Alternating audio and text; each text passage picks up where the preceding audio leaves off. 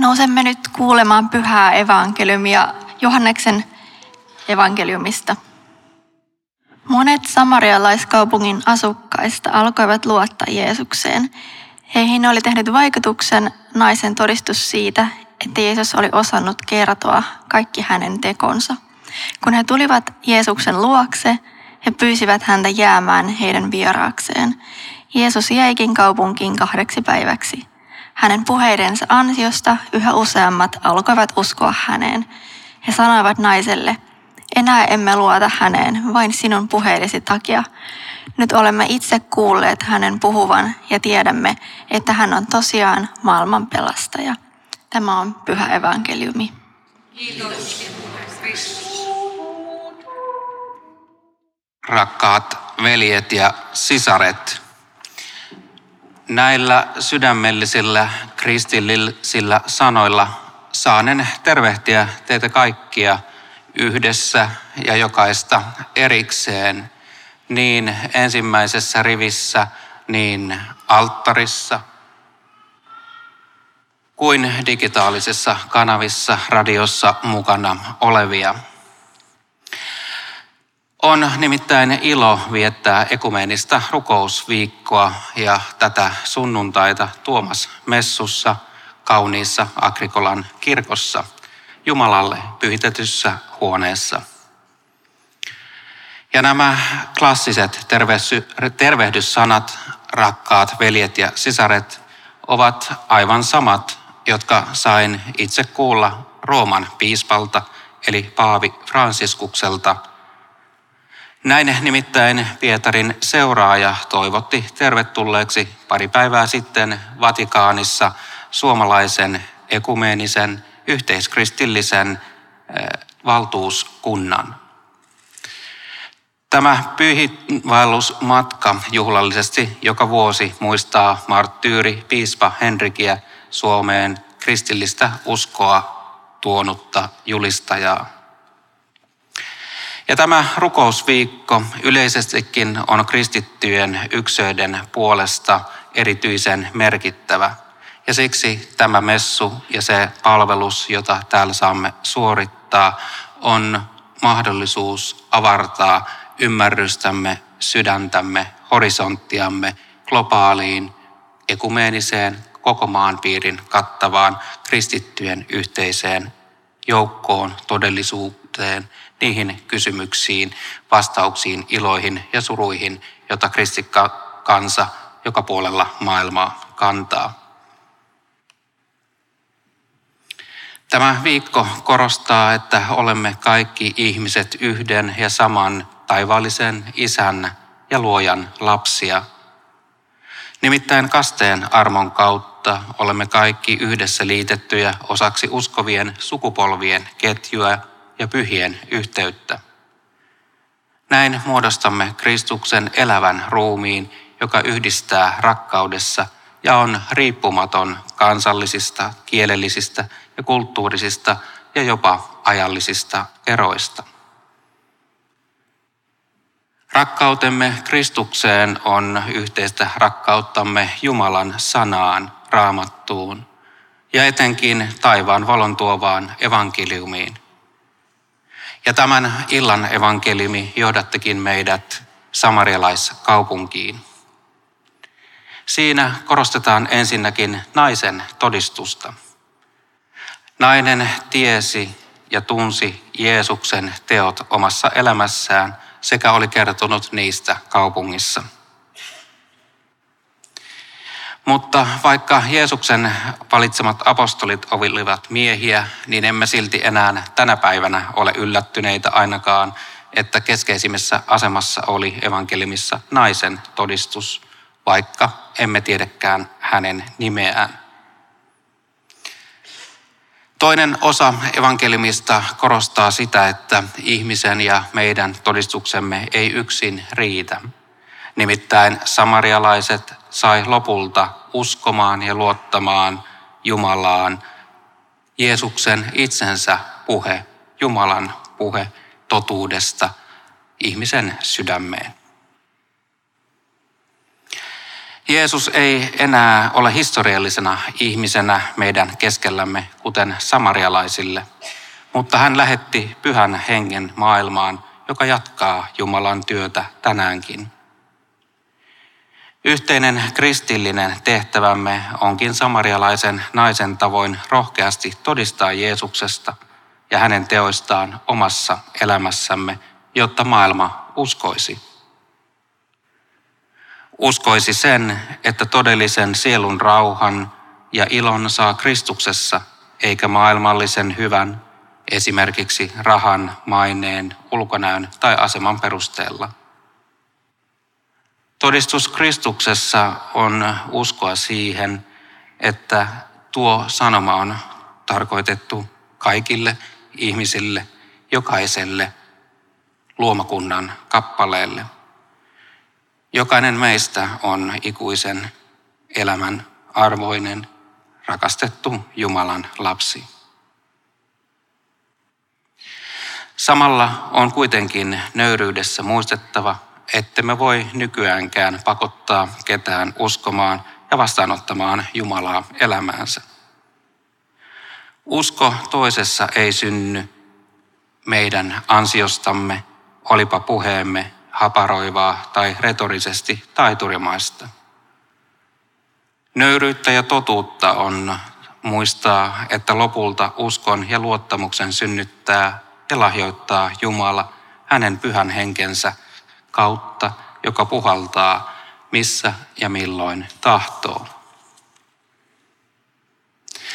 Mutta tässä saamme muistaa myös tämän evankeliumin esiin tuoman yhteyden.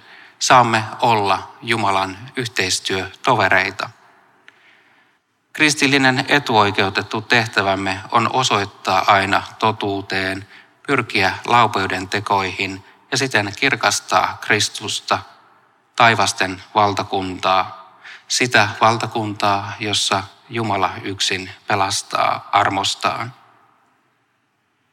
Jumala voi ja puhuukin kauttamme, olkoomme kykymme maailman silmissä seisovien aplodien ja suosion osoitusten arvoiset tai vaatimattoman huomaamat, huomaamattomat tai jopa pilkatut. Ei ole Jumalan silmissä väliä, tunnistetaanko nimemme mediassa ja turuilla tai toreilla, lainataanko meitä kir- kirjoituksissa, otetaanko meistä valokuvia, olemmeko me niissä keskeisimmällä vai sivullisemmalla paikalla.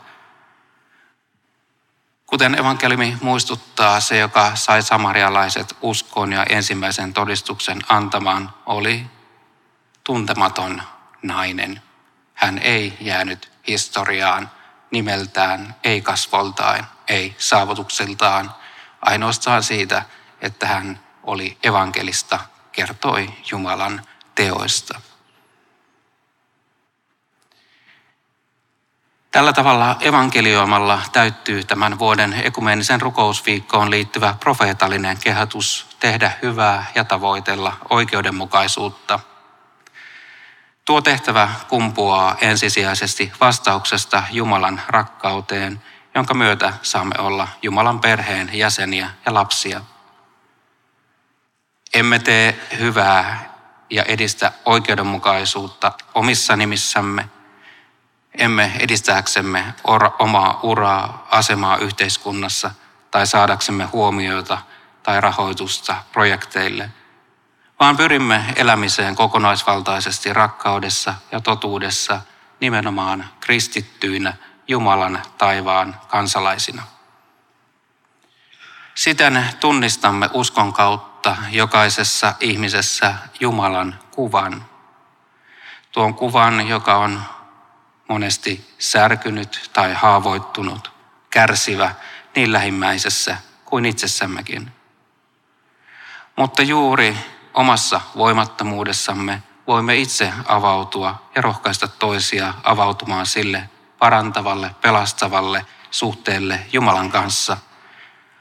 Hänen kanssa suhteessa olemiseen, joka yksin meidät täydellisesti tuntee ja haluaa omassa aikataulussaan, omalla tavallaan johdattaa meidät yhä läheisempään ja persoonalliseen suhteeseen itsensä täydellisen rakkauden kanssa.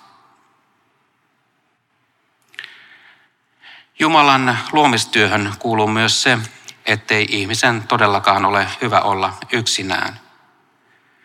Meidät on siis luotu paitsi yhteyteen Jumalan kanssa, myös yhteyteen toistemme kanssa.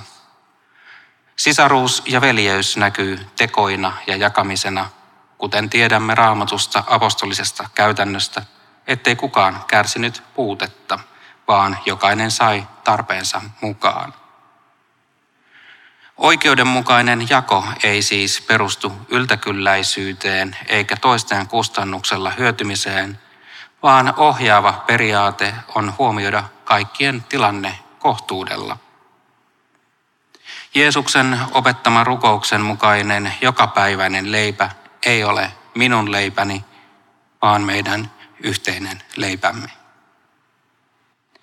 Yksinkertainen vanha sanonta kuuluukin, että joka rakastaa köyhää, kunnioittaa Jumalaa. Se on tekona yhteisestä hyvästä jakamista. Jumalasta onnen ja rauhan saava kristitty voi siis valita kohtuullisen elämäntavan kulutuksessaan ja tyytyä vain vähän. Näin voi itsekin kaunistaa myös luomakuntaa Jumalan huoneena. Voimme palauttaa ja ennallistaa ympäristöämme Jumalan luomistyön paratiisin kaltaiseksi, ilon lähteeksi meille ja josta pääskönenkin löytää kodin ja pesäpaikan. Voimme kääntää nykyisen tuhoisan kurssin niin, ettei planeetta maa näänny lajikatoon, saastu ja kuihdu ihmisten ahneuden ja välinpitämättömyyden seurauksena – Hyvät ystävät, rakkaus köyhiin ja heidän elämänsä jakaminen on tunnettu kristittyjen historiassa pyhän Franciscus Assisilaisen elämästä erityisesti. Hän, hän luopui omaisuudestaan ja puki ylleen vain keriläisveljen kaavun omistautuen Jeesukseen seuraamiseen köyhyydessä – hän teki niin voittaakseen ikuisen elämän ja taivaan valtakunnan aarteet hengessä. Franciskukset olivat rahattomia, mutta eivät köyhiä. Heillä ei ollut materiaalista hyvää, mutta Kristuksessa heillä oli kaikki. Tätä nimeä ja perintöä kantaa myös nykyinen paavi Franciscus. Ja sallin, että minun lähestyä sanojeni loppua omakohtaisen koskettavan muiston jakamisella, joka veljeyden hengen merkittävyyttä valaisee. Jakamalla oma henkilökohtainen persoonallinen todistus voitte ainakin olla varmoja, että tätä saarnaa ei ole kirjoittanut tekoäly. Vuonna, jona Benediktus 16 äh, sai huomion luopumalla paaviudestaan, äh, saavuin sen jälkeen Ranskassa ollessani erääseen kodittomien tapaamiseen, jossa osin omaksikin yllätykseksi vanha analoginen radio oli viritetty suoraan kansalliseen lähetykseen. Siellä tuli uutisia Vatikaanista – oli noussut valkoinen savu Sixtinläiskappelista uuden paavin valinnan merkiksi. Kun uuden paavin valitsema nimi Franciscus ilmoitettiin, tuossa kodittomien tapaamisessa oleva vieressäni istuva henkilö puhkesi vuolaisiin kyyneliin. Hän kertoi liikuttuneensa, koska hänen oma nimensä oli François, Franciscus siis ranskaksi. Lopulta koko joukko oli liikuttunut ja tunsivat tulleensa kosketetuksi ja huomatuksi. He olivat tulleet huomioiduksi ja nähdyksi, ikään kuin kirkko olisi asettanut heidän rinnalleen.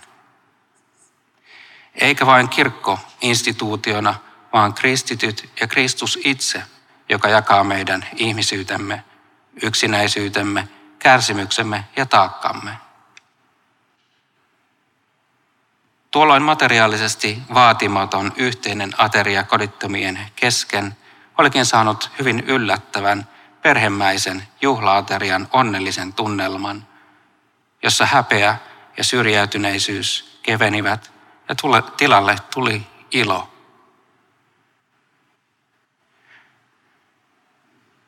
Tämä tositarina tavallaan muistuttaa siitä, että Jumala tuntee jokaisen ihmisen oman rakkaan lapsensa nimeltä. Hän tuntee jokaisen ainutkertaisen polun, ollen rakkaudessa ja anteeksi annossa loputtomasti tuhlaileva taivaallinen isä.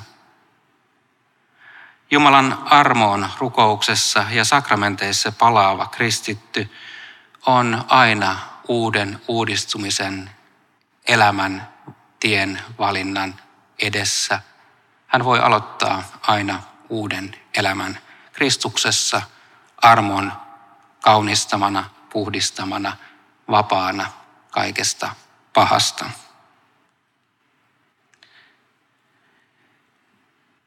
Kaikki maailmallinen ja omakin vaelluksemme kerran kuitenkin päättyy.